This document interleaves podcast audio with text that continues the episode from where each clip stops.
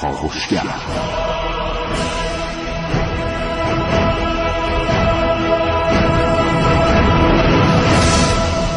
به نام خداوند بخشنده مهربان خانم آقایان دوستان شنونده سلام.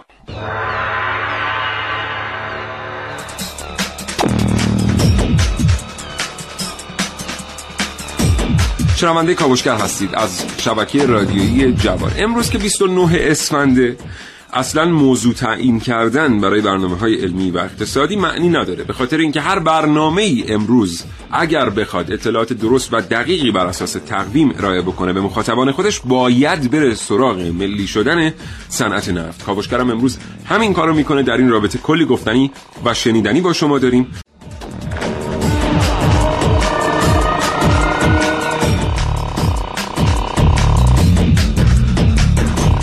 همینطور یادتون باشه که اگر زندگی روزمره فرصت مطالعه کردن رو از شما سلب کرده این برنامه رو از دست ندید. هرچند که هیچ چیز در زندگی آدم جای کتاب و کتاب خوندن رو نمی‌گیره حتی برنامه فوق العاده رادیو. اما همونطوری که گفتم امروز می‌خوایم با شما در مورد ملی شدن صنعت نفت صحبت کنیم. چیزی غریب به 100 سال قبل وقتی که انگلیسی ها اولین چاه نفت رو در ایران و در مسجد سلیمان حفر کردن این کشور نفتی شد. چاهی که نفتی ها اون رو به عنوان و به اسم چاه شماره یک می‌شناسن و این چاه شماره یک از اعتبار احترام و ارج و قرب بی‌نظیر و منحصر به فردی. در میان سایر چاهای نفت حفر شده پس از این تاریخ در ایران برخورداره. اما قبلا صنعت نفت در ایران چطور اداره می‌شد؟ درآمدهای حاصل از فروش نفت کجا ذخیره می‌شد و چطور خرج می‌شد؟ تصمیم گیری در مورد شیوه هزینه کرده این درآمدها به عهده که بود و با ملی شدن صنعت نفت چه تغییراتی در این ساختار به وجود آمد؟ اینها و خیلی چیزهای دیگر در کاوشگر امروز.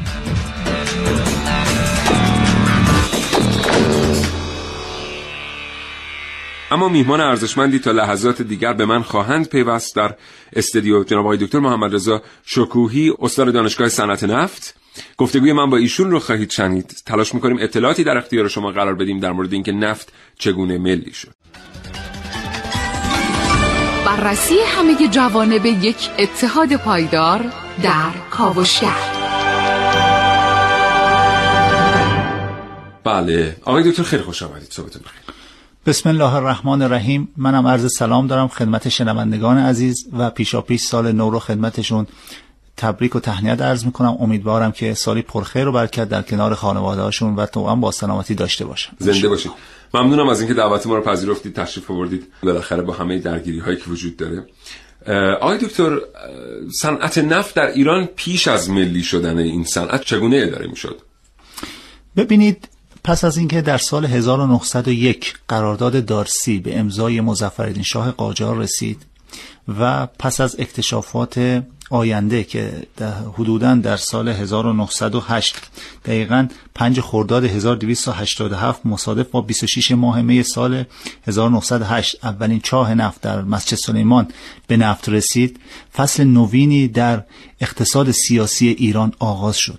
چون که کالای نفت فی نفسه کالای استراتژیک و توأم با مسائل سیاسی بوده و هست و خواهد بود.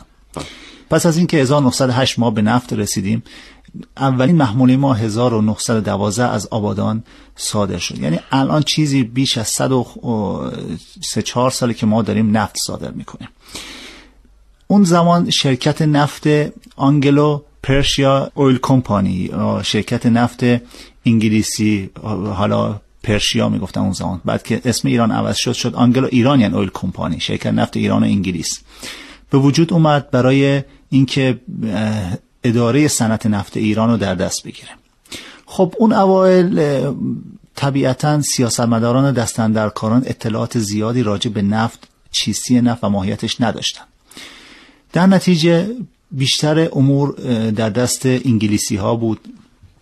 و خب طبیعتا هم اونها از این اقفال ایرانی ها استفاده می‌کردن و احتمال زیاد با حسابسازی هایی که انجام می‌دادن سهم ایران رو به اندازه کافی پرداخت نمی‌کردن. اون زمان حدودا سهم ایران تقریبا 16 درصد در قرارداد دارسی اومده بود از منافع شرکت نفت ایران انگلیس بله. آقای دکتر ببخشید فرمایش شما رو قطع می‌کنم. ما می‌دونیم که 1901 که دارسی امضا میشه دنیا هنوز خیلی زیاد در مورد نفت نمی‌دونه.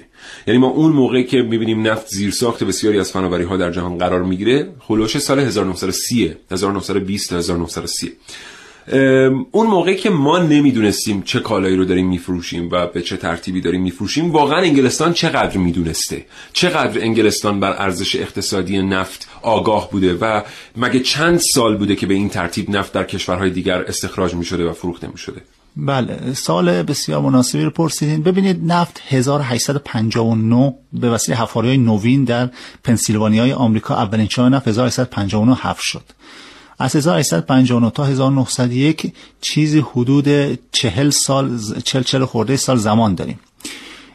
توی اون زمان شرکت استاندارد اویل به وجود اومد با رهبری بسیار راکفلر معروف که خاندان معروفی هستند. و پس از آمریکا ایالت پنسیلوانیا در همین باکوی آذربایجان. بله. دوم اینجا به اصطلاح نفت به اصطلاح کشف شد به خاطر حالا اون آثاری که به اصطلاح روی زمین داشتن. یعنی اون موقع به لحاظ ژئولوژی انقدر قدرتمند نبود کسی. اگه آثار سطحی نفت داشت کشفش می‌کرده. تقریبا اگر شما کتاب دانیل یرگین رو بخونید که من توصیه می‌کنم این کتاب حتما به وسیله کسانی که دوست دارن با نفت آشنایی داشته باشن خونده بشه. این کتاب حدودا چند تا ترجمه به فارسی داره. یکی تاریخ جهانی نفت انتشارات اطلاعات هست. یکی به اسم قنیمت ترجمه شده. یکی به اسم پاداش. ولی خب همون یکی دو تا دیگه هم هست خلاصش اومده بیرون. اگر این کتاب رو ما مطالعه کنیم که واقعا به نظر من مطالعهش بسیار سودآور برای هر کسیه که بخواد با دنیای نفت آشنا بشه و اقتصاد سیاسی اون. کتاب دانیل یرگین. این کتاب جزئیات و کامل اومده بیان کرده و این نیست که اونها نمی‌دونستن نفت چیه. می‌دونستن چیه و یواش یواش داشت تبدیل می‌شد به رگ حیاتی جهان صنعتی. و به خاطر همین هم مشتاقانه به دنبالش بودن. یک مقدار ما کم کاری کردیم. ما باید خب به خاطر اینکه حالا کشوری بودیم که بیشتر شاهان نالایقی داشتیم و اینها خیلی به دنبال رفاه مردم نبودن با فناوری روز دنیا آشنا نبودن. در در پاسخ به سال شما چرا اونها می‌دونستن نفت چیست؟ چون که تازه هم یواش یواش اتومبیل اختراع شده بود موضوع سوخت به میان بله موضوع سوخت. چون که ابتدا نفت اوایل حالا در زمان باستان اینها بیشتر خواص دارویی داشته. از 1159 به این ور دیگه با اختراع به خصوص برق و اتومبیل اثرات سوختیش و انرژیش خیلی بیشتر نمایان شد. ولی خب طبیعتا ما کمتر می‌دونستیم ولی در طی زمان آهسته آهسته آگاهتر شدیم. بسیار عالی سپاسگزارم اگر دلتون می‌خواد در یک برنامه یک ساعته اطلاعات جامعی پیدا کنید در مورد اینکه نفت چطور در ایران کشف شد بر اساس چه قراردادهایی استخراج شد و به فروش رسید پیش و پس از ملی شدن این صنعت صنعت نفت در کشور چطور اداره می‌شد؟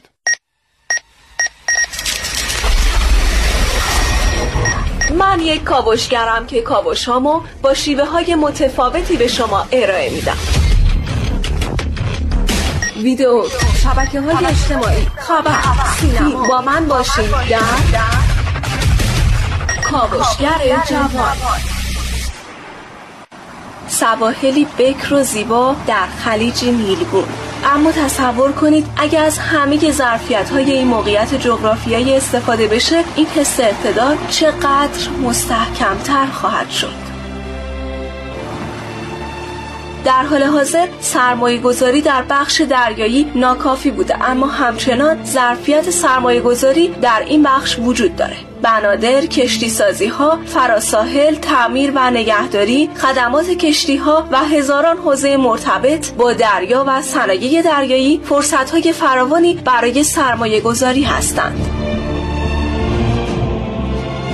و همچنین کشتی هایی که از تنگه هرمز وارد بنادر خلیج فارس میشن سالانه حدود 12 میلیون تن سوخت استفاده می‌کنن و کمتر از 20 درصد اون توسط ایران انجام میشه در حالی که با توجه به فرآورده های نفتی ایران حداقل می‌تونیم 50 درصد این سوخت رو تامین کنیم. معاون اول رئیس جمهور گفت توسعه صنایع کشیرانی و دریایی گام مهمی برای مقاوم سازی تحصیلات ویژه برای توسعه صنایع دریایی معاون اول رئیس جمهور بر استفاده از ظرفیت صندوق توسعه ملی و بانک ها برای تأمین منابع مالی طرحهای صنعت دریایی تاکید کرد. آستانه تدوین برنامه ششم توسعه کشور بیاید روزهایی رو تصور کنیم که با توسعه هرچه بیشتر صنایع دریایی با قدم زدن در کنار خلیج همیشه فارس حس اقتدار رو با استحکام هرچه بیشتر تجربه می‌کنیم عارف موسوی کاوشگر جوان. خب آقای دکتر شکویی برگردیم به گفتگوی خودمون. پس ما 16 درصد از منافع شرکت نفت ایران انگلیس رو می‌تونستیم بر اساس قرارداد دارسی برداشت کنیم. در صورتی که معمولا باید قاعدتا برعکس می بودیم معادله چون نفت نفت ملی ما بود که داشت فروخته می‌شد فقط اینقدر سود آید کشور می‌شد. بله همینطوره. حالا این ظاهر قضیه است. تقریبا به خاطر حالا مسائلی رو که اگر اجازه بدیم من مطرح کنم یکی این که شما به خاطر که اون 16 درصد رو داشته باشید نیازمند اینه که عملیات دست خودتون باشید تا اینکه مطمئن باشید اون 16 درصد به شما پرداخت میشه حتی همون مقدار. در تاریخ زیاد اومده که شک داریم نسبت به مقدار صادراتی که اعلام می شده و همینچنین این 16 درصد. ببینید رشته به اسم حسابداری که پدید اومد که اتفاقا دانشگاه صنعت نفت بنیانگذار این رشته در ایران بوده یکی از نقص های جدی ما در ابتدای قرارداد دارسی به بعد بوده. چرا؟ چون که ما اصلا نمی‌تونستیم این حسابا رو کنترل کنیم. نمی‌تونستیم این به اصطلاح ابزار دقیقی که روی حالا مبادی صادرات اون زمان آبادان نصب بوده رو کنترل کنیم. همش دست انگلیسی ها بوده. خب قضیه کاملا مشخصه. اونها هیچ انگیزه نشن که در راستای منافع ملی ما حرکت کنند امکان داره مثلا 100 تا بشک صادر می‌کردن گفتن 80 تا صادر کردیم. امکان داره حساباشون مثلا یک جور تنظیم می‌کنن که این 16 درصد ما مثلا خیلی کمتر می‌شده. حتی همین هم به خاطر اینکه کار دست خودمون نبود الزاما تحقق پیدا نمی‌کرد بله. من اضافه کنم به فرمایشات آقای دکتر شکویی منظور ایشون از این که ما ابزار دقیق موادی صادرات رو نمی‌تونستیم درست کنترل بکنیم اینه که از همون ابتدای کار نفتی که از چاه شماره یک استخراج می شده و پس از اون چاهای دیگر توسط یک سری های مبتنی بر تکنولوژی شمارنده در واقع اندازه گیری می شده در خروجی و از اونجایی که کارگرانی که در این مجموعه ها کار می‌کردن و حتی ناظران ایرانی کوچکترین آشنایی با این تکنولوژی ها نداشتن حتی کنترل میزان نفت خروجی از چاه برای ایرانی ها میسر نبوده و هر آنچه که انگلیسی ها در گزارش می نوشتند منشأ و مرجع بازرسی و تصمیم گیری قرار می گرفته به همین دلیل بوده که به حال بسیاری همونطور که آقای دکتر شکویی گفتن معتقد هستن همون 16 درصد هم به درستی به ما بر نمیگشته. متشکرم آقای شکویی همچنان دوستان با کاوشگر همراه باشید. این برنامه از ما در مورد ملی شدن صنعت نفت میشنوید.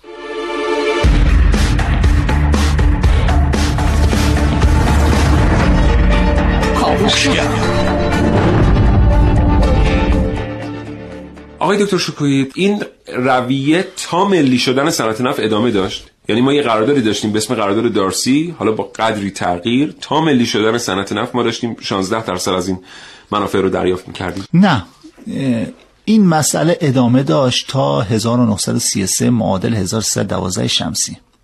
اون زمان رضاخان یک طرف امتیاز رو لغو کرد و به بخاری انداخت در زمستان.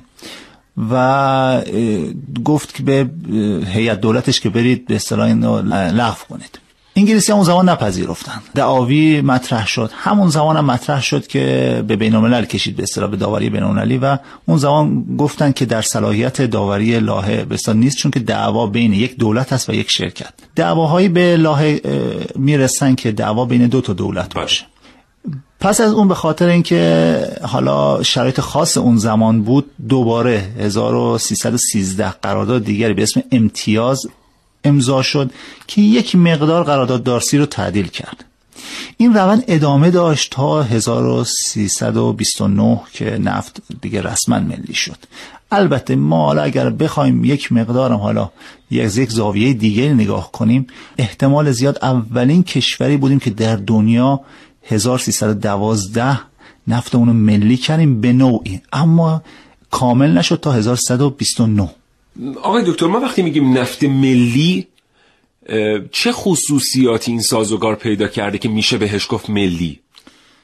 سوال بسیار زیبایی پرسیدید.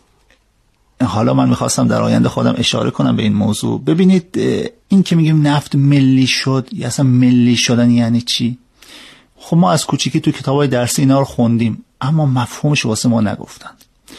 حالا چون که در این برنامه قرار ما هم نقاط قوت رو ببینیم هم نقاط ضعف رو ببینیم اگر اجازه بدین یک مقدار از دید اقتصادی به این مسئله نگاه کنیم. ببینید نفت ملی شد به زبون ساده یعنی اینکه خارجی ها رو حالا هر کس که بوده از ایران بیرون کردیم و اداره صنعت رو خودمون به دست گرفتیم. اما متاسفانه از 1329 تا به امروز که من الان خدمت شما هستم این مفهوم ملی شدن در ترمینولوژی حقوقی ایران مصوب مجلس تعریف نشده. و اینکه مفهوم ملی شدن یعنی دقیقا چی؟ شرکت ملی چه شرکتی است؟ ببینید ساده تر بگم. شما اگر که حقوق تجارت رو ببینید برای انواع شرکت ها تعاریف آورده. شرکت سهامی عام تعریفش مشخصه. سهامی خاص مسئولیت محدود بله. اما متاسفانه برای شرکت ملی تعریفی رو نمی‌بینید. ساده تر بگم شرکت مجموعه است از سهام که مالکین این سهام مالک شرکت حساب میشن. ما وقتی میگیم شرکت ملی یعنی این شرکت سهامدارانی دارد. این سهامداران چه اشخاصی هستند؟ کی هستند؟ متاسفانه در تاریخ ایران تا به امروز که خدمت شما هستم چنین چیزی سراحتا در قوانین مجلس نیامده و این یکی از نقص های جدی اقتصاد ایرانه. که اینجوری تعبیر شده در طی دوران که نفت ملی یعنی نفت مال دولت است. یعنی شرکت ملی شرکتی دولتی است و این کاملا غلط 1329 وقتی که نظریه های مربوط به نفت ملی مطرح شد این ساختارها درش پیش بینی نشده بود؟ ببینید آقای فاد روحانی مرحوم فاد روحانی به اصطلاح اولین دبیر کل اوپک یک کتابی رو دارن. 1152 چاپ شده به اسم تاریخ ملی شدن صنعت نفت ایران. در این کتاب در فصل اولش این بحث رو به خوبی باز کردن اما متاسفانه حقوقدان های ما به اندازه کافی رو این مسئله تعمق نکردن. ببینید بحث مالکیت منابع هیدروکربوری یا همون منابع نفت و گاز بسیار بحث مهمیه. بله. متاسفانه در ترمینولوژی حقوقی ایران اینا تعریف نشده. و چون که تعریف نشده دولت های مختلف از ملی شدن تا به امروز این قضیه رو یک جورایی به اندازه کافی بهش توجه نکردن و مجالس مختلف تعریفش نکردن. و من خودم یکی از علل ضعف های عمده اقتصاد ایران و عدم تعریف ملی شدن می‌دونم. ببینید به خاطر اینکه من به سال شما یه پاسخ شفاف داده باشم قوی ترین منبعی رو که من دیدم فتوایی بوده که حضرت امام خمینی رحمت الله علیه در پاسخ به استفتای شورای نگهبان چنین بیان کردند. این معادن تو پرانتز نفت و گاز چون ملی است و متعلق به ملت‌های حال آینده است که در طول زمان موجود می‌گردند از طبیعت املاک شخصی خارج است. ساده قضیه چی میگه؟ حضرت امام اعتقاد دارند که مالک منابع هیدروکربوری یا همون نفت و گاز نسل‌های ملت ایران هستند. اگر همین واژه در قوانین ایران تصویب بشود آنگاه زمان های مختلف می‌دونن که یک امانتدار هستند بر منابع نفتی و درآمد نفتی و مالک درآمدهای نفتی به اون معنا نیستند در نتیجه مسائل اقتصادی رو خیلی بهتر پیگیری می‌کنن و از نفت و درآمد اون برای سرمایه گذاری استفاده می‌کنن نه صرف مخارج یومیه اساسنامه شرکت ملی نفت ایران داستان پرماجرایی داره. متاسفانه ما پیگیری کردیم که در این اساسنامه تعریف بشود که مالک شرکت ملی نفت ایران چه کسی است. یعنی تعریف شرکت ملی آورده شود. متاسفانه ما باز هم موفق نبودیم و این اساسنامه سهامداران شرکت ملی نفت ایران رو تعریف نکرد. ما اینو مطرح کردیم گفتیم این ایراد عمده است. گفتن چه فرقی بین شرکت دولتی و شرکت ملی است؟ گفتیم زمین تا آسمون فرقه. شرکت دولتی رو مالکش دولت 51 درصد سهامش رو حداقل داره. اون یه داستان دیگه داره. اما شرکت ملی مالکش ملت ایران هستن. نسل های ملت ایران بنا به فتوای سری حضرت بله. امام.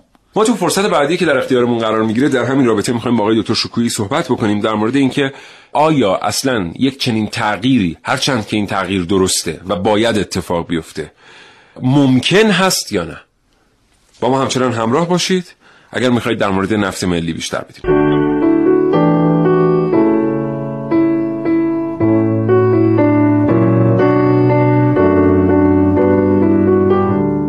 بی هوا مداد رنگی آبیشو برداشت و هوای شهرشو آبی کشید. گفتم چرا آبی؟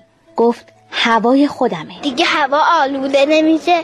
دیگه ما آدم و ماست نمی‌زنیم. مال مردم ولی مال مردم نیست. گفتم اگه یه روز مداد رنگی آبی تموم بشه هوا چه رنگیه؟ یکم فکر کرد و گفت زیاد مدادم رو نمیتراشم. اون وقت تموم نمیشه. نفت مال مردم دیگه. ببین همه چی بستگی به اون حدش داره. زیاد مصرف بشه صادراتش هم همینه دیگه. بخوای زیاد صادر کنی آره دیگه تموم میشه. یه روزی تموم باید بشه. به نسلهای بعد نمی‌رسه. هیچی. فکر کنید که چی میشه اگه شما به چیزی وابسته باشین و تمام درآمد کشور روی اون باشه و اون یه زمان بخواد تموم بشه. نه برای آینده هامون ذخیره ای گذاشتیم و خب هیچ کس هم نمی‌دونه که این ذخیره کی داره تموم میشه.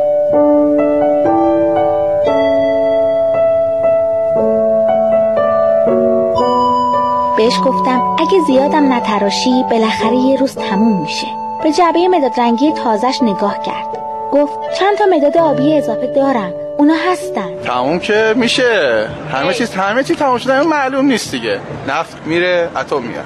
نستاینده اتم دارم الان مصرف نکنم. به قول یکی از بچه ها زندگی نکنم که چی؟ آینده خود چی بشه؟ من فکر می‌کنم که کودکی که الان داره با خود مسائل مشکلات تنفسی داره رشد می‌کنه از همین الان ممکنه مشکلات تنفسی باعث بشه که نتونه درست درس بخونه نتونه سلامت فیزیکی روحی اینا همه تاثیر می‌ذاره دیگه. جوابگونی ساخه این همه ماشین و این همه کارخونه و دود و دم اگه مدیریت داشته باشه به این حال و روز نمیفته که.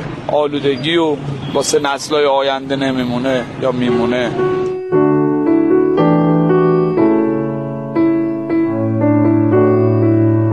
یهو رفت سراغ جعبه و مدادای آبیشو جدا کرد و گذاشت توی کشو. به خیال خودش یه جای امن هوایی شده بود. می‌خواست هوای شهرش همیشه آبی باشه. گل میاد یا عالم میاد. گل میاد گیاه میاد. دیگه هوا آلوده نمیشه دیگه ما آدم و ماست نمی‌زنیم.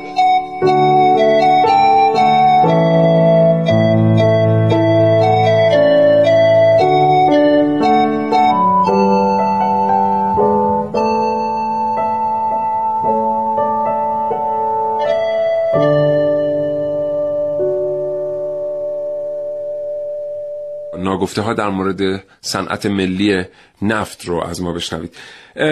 ما آقای دکتر شکویی یه چیزی داریم که شما خیلی خوب باش آشنا هستید به اسم انتخاب طبیعی یا natural selection میگن یه مارمولک غارنشین به خاطر این کوره که به چشماش نیاز نداشته خیلی زیاد و به گوشهاش نیاز داشته.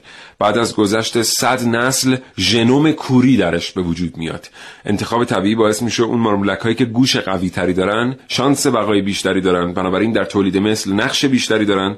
پس بعد از صد نسل این مارمولک اصلا کور میشه. قوه بیناییش رو از دست میده. به نظر می‌رسه ژنوم اقتصاد نفت بنیان به یه ترتیبی اومده در سازمان های ایرانی و در دولت. شکل گرفته که الان دیگه ما نمی‌تونیم درآمد حاصل از فروش نفت رو خرج روزمرگی نکنیم. دیگه نمی‌تونیم هزینه خرچهای یومیه نکنیم و سرمایه گذاریش کنیم. همین کمیسیون انرژی که در واقع یکی از مهمترین وظایفش در مجلس شورای اسلامی حفاظت و حمایت از حقوق ملت ایران هست در هزینه کرده درآمدهای نفتی بیشتر دغدغش در این چند سال گذشته این بوده که بتونه میزان بیشتری از نفت به فروش برسه تا بودجه بر اساس نفت بسته بشه. حالا سوال از شما اینه که در کشوری که تمام بودجه بر اساس درآمدهای نفتی بسته میشه و همیشه با بالا و پایین های قیمت نفت در طول سال این بودجه به چالش کشیده میشه. چه اگه زیاد بشه با بیماری هلندی چه اگه کم بشه با کم بوده بودجه. آیا واقعا میشه امروز با نهاد قانونگذار درباره این صحبت کرد که این نفت باید ملی به معنای ملی باشه؟ خب الحمدلله شما سوال بسیار خوبی می‌پرسید و من فکر کنم مطالبی که گفته میشه کمتر احتمالا گفته شده در اقتصاد ایران. ببینید ما چون که داریم تاریخ رو بررسی می‌کنیم این که میگید الان اقتصاد ایران شرایطی رو پیدا کرده که نمیشه این نمیشه از کجا اومده؟ ما می‌دونیم زمان رضاخان اجازه برداشت وجود نداشته از صندوق ذخیره. مثل که زمان مشروطه یک اتفاقی میفته که اجازه می‌گیرن که از این صندوق برداشت کنن و این رسم میمونه تا امروز برای ما. حالا این مسائل تو تاریخ اومده که حالا یک مقدار جای دیگه بحثش باید بشه. من تا پاسخ شما رو بخوام بدم یکی از اصلی این دلایلی که ما امروزه چنین شده که واقعا خرج کرده درآمدهای نفتی واسمون اینقدر اهمیت پیدا کرده یکی از اصلی ترین دلایلش رو من همون بحث عدم تعریف ملی شدن می‌دونم. ببینید حتی در قانون وظایف و اختیارات نفت سال 1191 مصوب مجلس ماده پنجش چنین اومده. اعضای هیئت مدیره شرکت های اصلی تابع وزارت نفت با معرفی وزیر نفت و با تصویب مجمع عمومی نمایندگان صاحب سهام و با تصویب مجمع عمومی نمایندگان صاحبان سهام شرکت های مذکور با حکم وزیر منصوب می شوند ما از این دوستان پرسیدیم آقا این صاحبان سهام چه کسانی هم؟ آقا میگن هر کس میگه ماییم. سوال من اینه یعنی انتقاد اصلی من اینه. ما چرا نمیم صاحبان سهام رو تعریف کنیم؟ بگیم صاحبان سهام اینها هستن. که بهترینش خود حضرت امام راهش واسه ما گذاشته.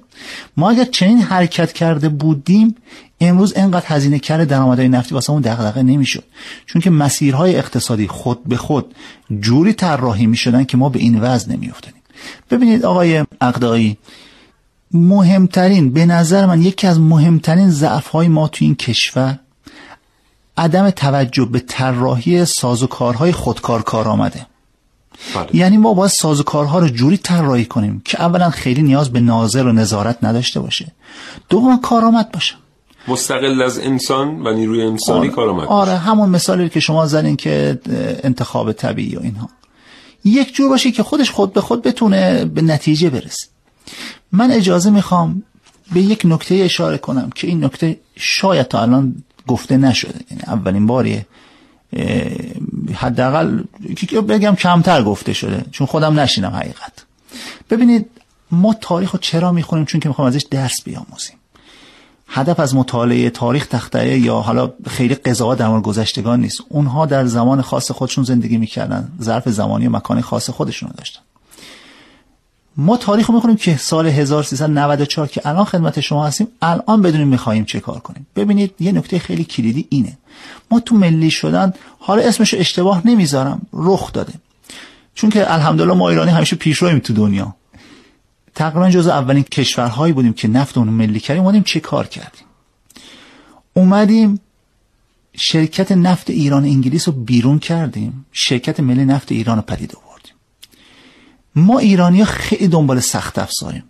ولی به نرم افزار کمتر توجه می‌کنیم. نکته کلیدی اینجا چیه؟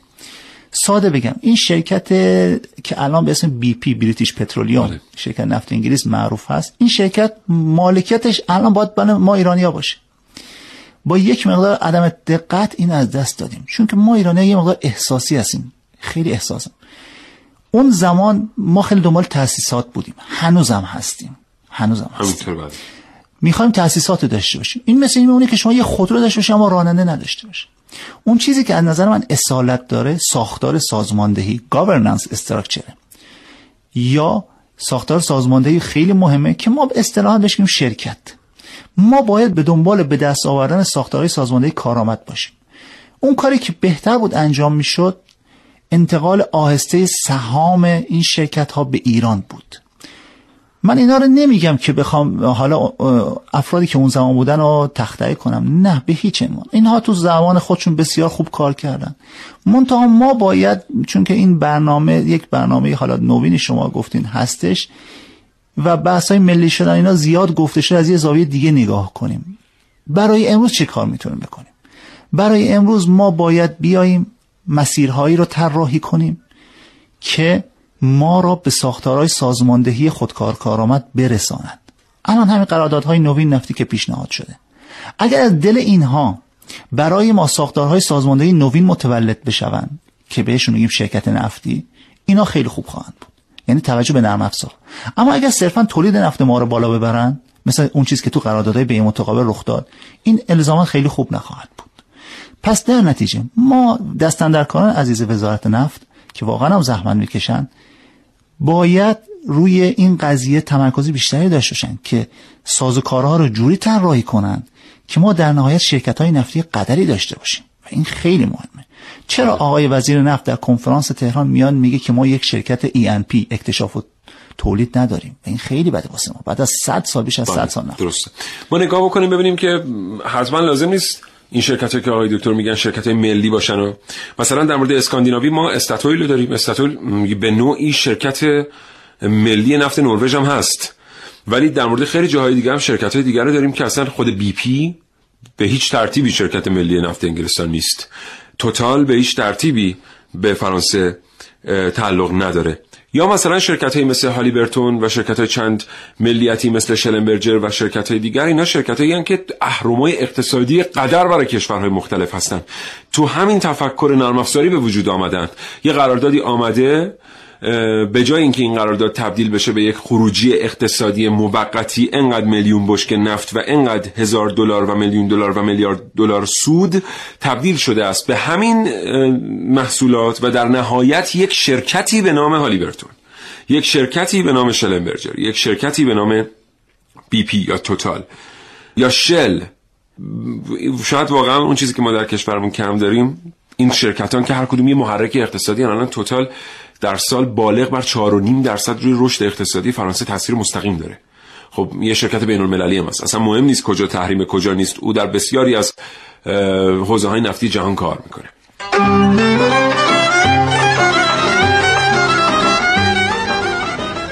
ببین یه مقدار گرم نیست اینجا.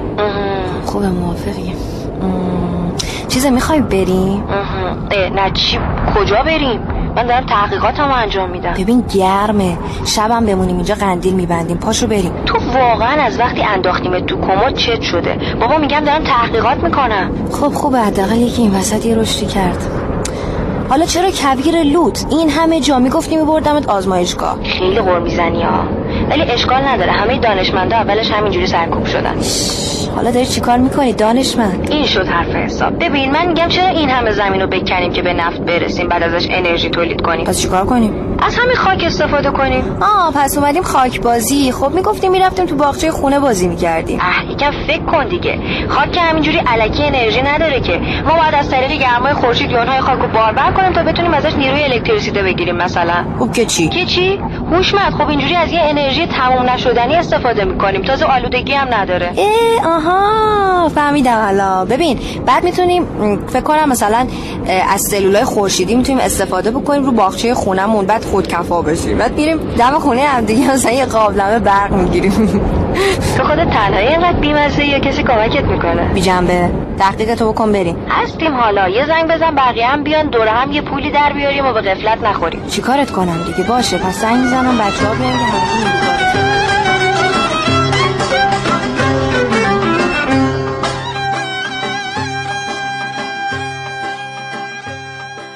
آقای دکتر شکوهی شما در مورد اینکه ملی شدن صنعت نفت آنطور که باید هنوز سیر تکاملی خودش رو در ایران طی نکرده صحبت کردید. چه باید کرد واقعا امروز در آستانه تحویل سال؟ ببینید من فکر می‌کنم در آستانه حالا نوروز هم هستیم ما باید یک تئوری توسعه واسه خودمون تعریف کنیم.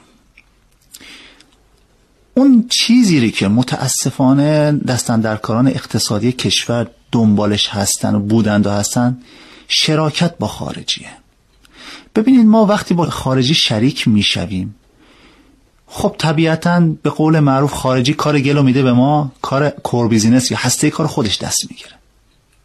توی تاریخ نفت فراوونه. الا ماشاءالله. تقریبا همش همینجور بوده. نگهبانی باغبانی این مسائل دادن به ما. خانه سازی جاده سازی خودشون هسته کار خودشون دست گرفتن. نمیذاشتن ما ورود کنیم. الان هم توی قرارداد IPC حالا این چیز که مطرح شده شراکت مطرح شده joint. من خودم به شخصه با رویکرد joint مخالفم چون که نتیجه نخواهد داد. اگر قرار بود نتیجه بگیریم الان ما بعد از 100 سال این نبودیم. ما یه پیشنهاد دیگه داریم. نظر ما اینه که به خاطر اینکه بتونیم دست پر 20 سال دیگه دستمون پر باشه چه در حوزه نفت چه در سایر حوزه ها مثل خودروسازی فرق نمی‌کنه. ما باید روی کرده تصاحب خزنده سهام رو در پیش بگیریم. یعنی چی؟ یعنی من تو حوزه خودرو مثال می‌زنم که خیلی واضح باشه. مثلا شرکت بنز بیاد توی ایران شرکتی رو ثبت کنه خودرو تولید کنه 100 درصد سهام روز اول مال خودش باشه اب نداره. اما در طی زمان طبق قرارداد این سهام از طریق بورس اوراق بهادار به طرفهای ایرانی منتقل بشه. در نتیجه اون ساختار سازماندهی یا شرکت از میمونه و ما بعد از چند مدت فناوری در درون اون شرکت نهادینه میشه تو کشورم نهادینه میشه تو نفتم همینه. ما اگر به دنبال این هستیم که شرکت های بین‌المللی همونجوری که شما گفتید قدر که بتونن تو حوزه بین‌الملل فعال باشن داشته باشیم راهی نداریم. یا حداقل یکی از معدود راههایی که داریم همینه که ما این شرکت ها بیان تو ایران کار اب نداره روز اول دست خودشون باشه شرکتی رو تأسیس کنن اما موظف باشن. طبق حدود مثلا 20 سال به تدریج طبق قرارداد از طریق بورس اوراق بهادار سهام این شرکت ها به طرف ایرانی منتقل بشه. در نهایت اگر ما 20 تا قرارداد ببندیم بعد از 20 سال 30 سال 20 شرکت ENP یا IOC بسیار شرکت های بین‌المللی نفتی قدر خواهیم داشت که فناوری تو وجودشون نهادینه شده. چرا؟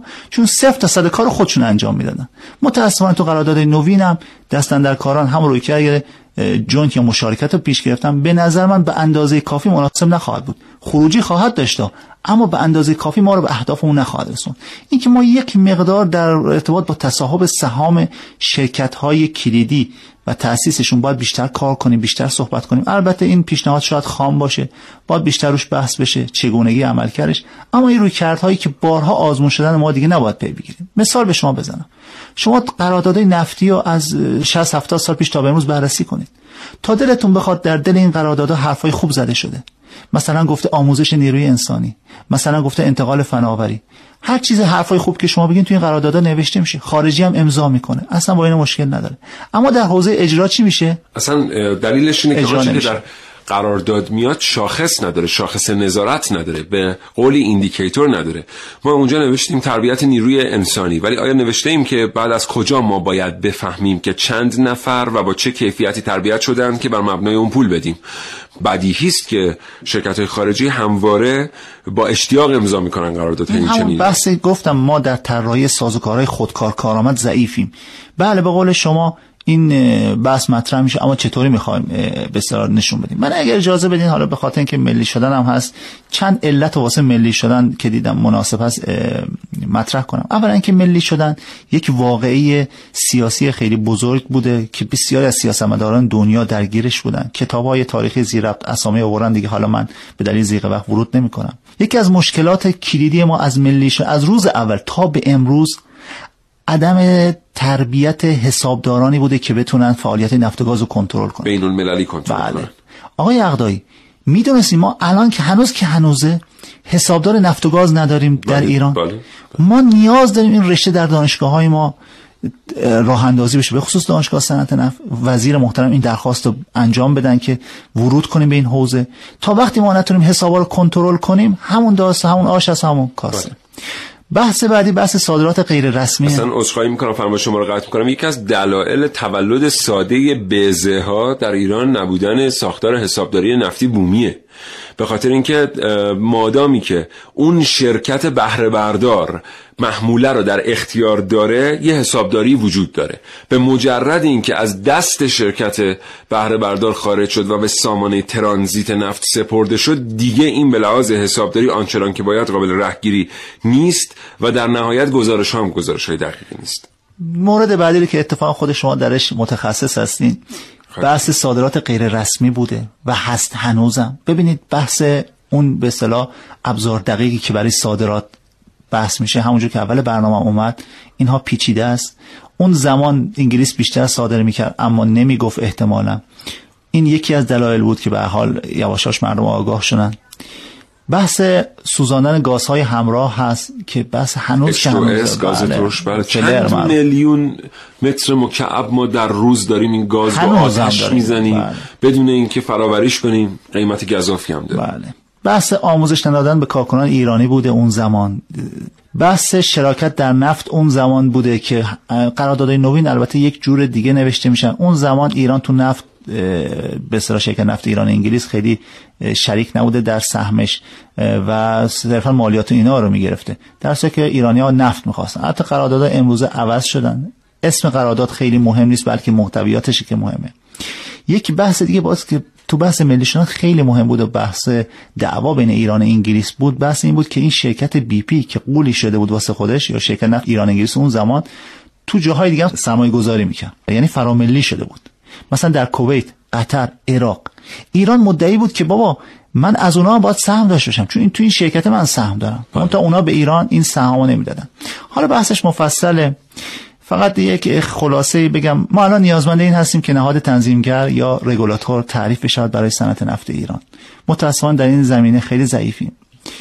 تازه تاسیس هم که می‌کنیم هیئت مدیرش عجیب غریبه. حالا اون ساختار باید طوری طراحی بشه که خودکار کارآمد باشه.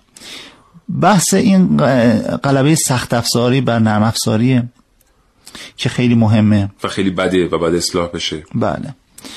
اون بحث سهامداران هم که گفته شد و شاید من حالا دوستان دارم اینو بگم کارکنان شرکت ملی نفت ایران خیلی زحمت کشن. مون تا این ساختار انحصارگونه ای رو که ما پدید آوردیم این الان جواب نمیده متاسفانه آیه مجری. انگلیس همونجور که شما مثال زدید شرکت ملی نفت نداره اما داشت اما منحلش کردن. چرا؟ چون کار کرد نداشت. بله.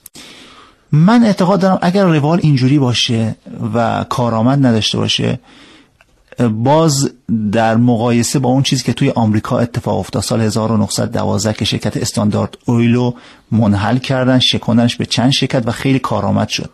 یرگین از این قضیه به اسم قتل اجدها یاد می‌کنه که این قتل اجدهایی کارآمده. ما اگر شرکت ملی نفت ایران باز ما هم اجدها بنامیم. شاید لزوم باشه که دیگه اگر اینجوری بخوایم بریم جلو و کار کرد نداشته باشه اون گزینه انحلال می‌تونه یک گزینه باشه که البته باید خیلی دقیق باش چیز کرد که حالت رقابتی در ایران به وجود بیاد. چون گرچه قوانین اخیرم حالت رقابتی رو پیش بینی کردن اما با این ساختاری که هست و عدم تعریف ملی شدن و اینکه حوزه کاری شرکت نفت چیه؟ و اینم باز من یادم رفت بگم متاسفانه اهداف شرکت ملی نفت هم تو اساسنامه نیومده. این اصلا مشخص نیست این هدفش شرکت روابط با زیر مجموعه هم نیومده. بله یعنی خیلی شما مثلا زیر مجموعه داره شرکت انایاسی زیر مجموعه داره که داره مثلا بابت کرایه یک تاسیساتی روزی یک میلیون دلار از شرکت ملی نفت ایران دریافت حالا اون خیلی پیچیده بعد شما نگاه می‌کنید می‌بینید که در واقع این پول داره از حساب خود انایاسی به حساب خود انایاسی منتقل میشه. خب تا اینجا ما میگیم مشکل ما چیه با این سیستم؟ اینکه انایوسی به خودش به یه ترتیبی روزی یه میلیون دلار پول بده. خود انایوسی ممکنه بفهمه که داره به خودش پول میده ولی اینجا ساختار مالیاتی اینو نمی‌فهمه میگه یک معامله صورت گرفته.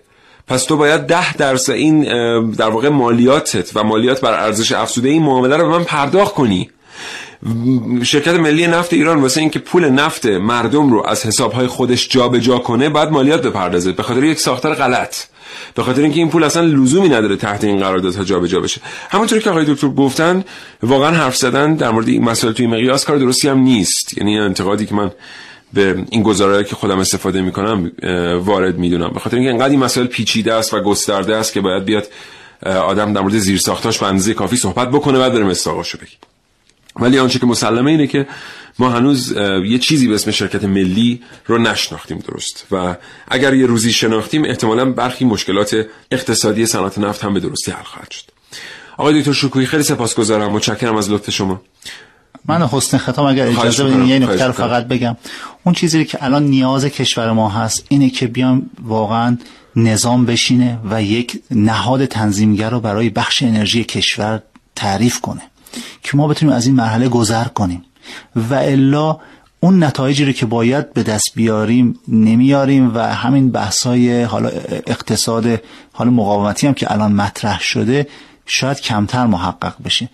ساده قضیه بحث نفت بسیار پیچیده است باید بسیار روش کار بشه. خوشبختانه در این ده سال اخیر فارغ التحصیل های خوبی در رشته های مرتبط با نفت مثل حقوق نفت و گاز اقتصاد نفت و گاز. تامین مالی نفت و گاز مدیریت مخازن نفت و گاز مدیریت پروژه نفت و گاز داره تربیت میشه. در دانشگاه صنعت نفتم چنین برنامه در دستور کار ما و مسئولین عزیز بوده و باید خیلی بیشتر ورود کنیم. کم ورود کردیم باید خیلی بیشتر تلاش کنیم. یکی از نکات کلیدی دیگه که لازمه بهش اشاره بشه بحث بیمه در صنعت نفت و گازه. متاسفانه کشور در این زمینه ضعف اساسی داره که باز لازمه هم مطالعات بیشتری صورت بگیر هم این رشته در دانشگاه های ما در قسمت بالا دست و میان دست راه اندازی بشه. بله. دو تا اصل اساسی اقتصاد مقاومتی هم به خاطر طراحی غلط بعضی از ساختارها اینجا تحت تاثیر قرار می‌گیره به شکل منفی. یکی مردم نهادی است به خاطر اینکه اصلا برون سپاری و مشارکت عمومی در بحث نفت در ایران حداقل در حوزه سخت افزار آنچنان که باید تعریف نشده. و دومی عدالت محوری است به خاطر اینکه اون چه که آقای دکتر بهش اشاره کردند در واقع مادر رانت هست. رانت از سیستم های اینطوری می‌تونست زاده بشه. از انباشتگی های مالی اینچنینی بدون سهامداران معلوم بدون در واقع تصمیم گیرندگان و دستندرکاران معلوم.